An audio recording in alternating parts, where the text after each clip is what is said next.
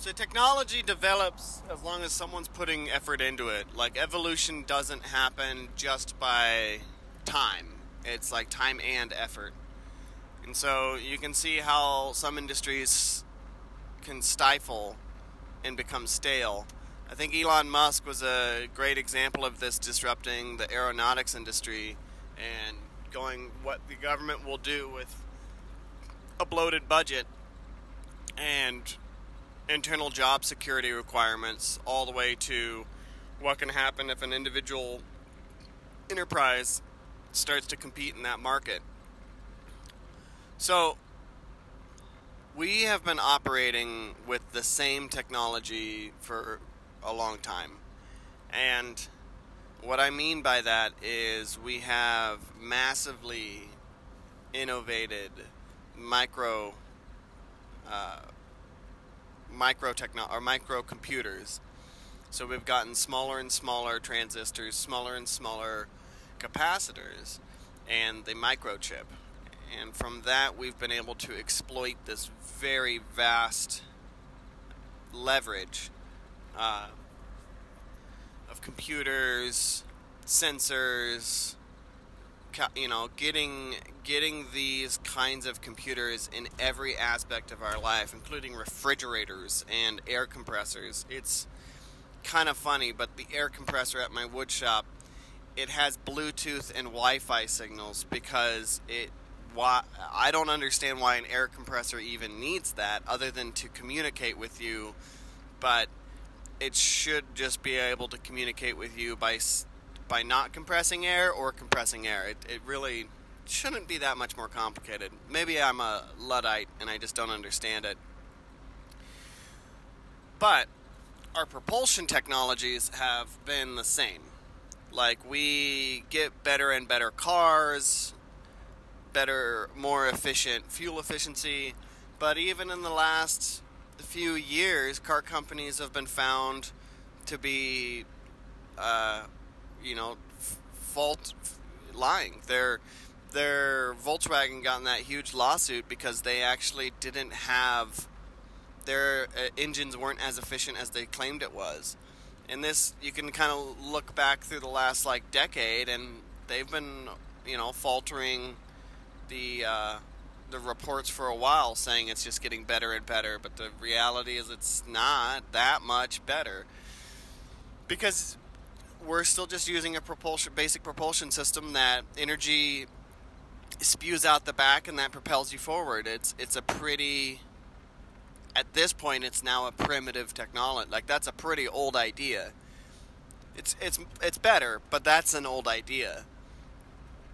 So there's this theory or there's this concept that like whatever the king has, whatever the royalty has or the elites have, it's three generations above what the public has. So when Damascus steel was discovered and or invented and or properly produced and forged, the peasants didn't have that at all. You know, the the the the royalty did. And so you can kind of look at Google Maps has been around for how long now? The same form of Google Maps the Google Maps that can plot topographical map and then also a satellite image overlay. And you can zoom in to a pretty impressive degree, but still it's it's been around since what? Uh, 2006, maybe you know, not that long, 20 years, maybe 20 years. Maybe. And you have to imagine that what technology is actually out there is, you know, they can. This is a statement that was put out, I think, by the NSA. They can look at your license plate from Google, from their form of Google Maps in live time. Like, they can find me driving right now and zoom in on my license plate and be able to read it. So, the Google, you know, the Google Maps, the the the peasants have, the public has, compared to what that technology is for the private hands, that's uh, there's a vast difference. There's like three generations typically, something like that. There's, it's just a it's just a it's just a rule, but it's not you know it's not always a rule. So you think about weaponry. It's we we have developed nukes back in the 40s, and I know that there's a big hubbub about just building more nukes that are more nukes within nukes that the nukes can nuke within the nuke. It's you know, but it's kind of like the same thing with a car where yeah, it's the same technology of an internal combustion engine and it's just more effective and more efficient at using its fuel source. But I know that there is these weapons technologies that would blow our minds away, literally, but we we can't even fathom what what we have. I'm sure they're not mass produced. There might be one or two of its kind. I'm not saying it's it's the U.S. military is well equipped with this stuff, but this technology has been more than prototyped. You know, we have uh, gravity bombs and tungsten rods, and supposedly we actually already have those in orbit. We have uh, infrared uh, and infrasound weaponry where you can hit an area with a specific band of frequency to cause them to either feel uh, nauseous and sick and fall over, or have spasms, or have a conniption fit. It's it's in, it's weird. Uh, I forget the name of it, but it was called the uh, Ch- Chile Chilean incident or something. It happened somewhere down in South America where a bunch of American embassies or an American embassy ambassadors uh, got hit with a weapon, some kind of weapon, we have microwave technology. Like we can uh, we can we can cook and you know nuke in a different sort of manner soldiers on the battlefield and just just hit an area. We can there's EMPs like there's there's there's potentially space lasers.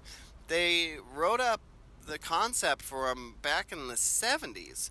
So I don't even know. Everything I'm saying is probably some slight psyop to get you off the full potential of these weapon systems.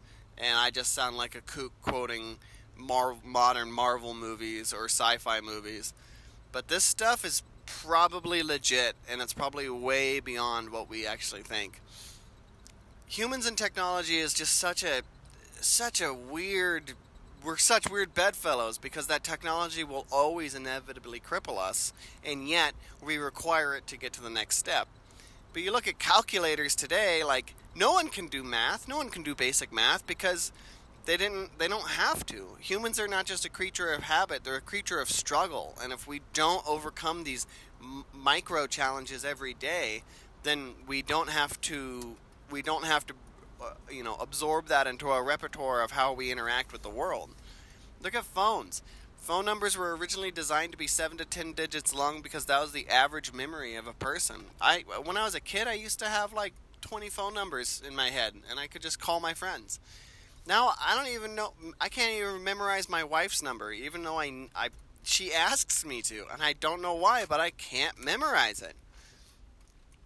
So, we you we lean on these technologies and these advancements and in innovations in order to explore new aspects of this world, but by doing so, we also consistently seem to sell out or we offshore that portion of our capabilities to that piece of technology.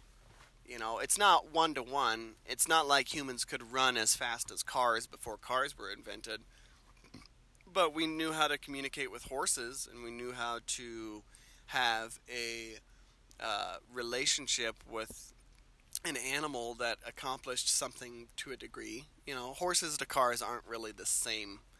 Aren't really the same. But it's just, uh, it's interesting. I wonder what's really out there.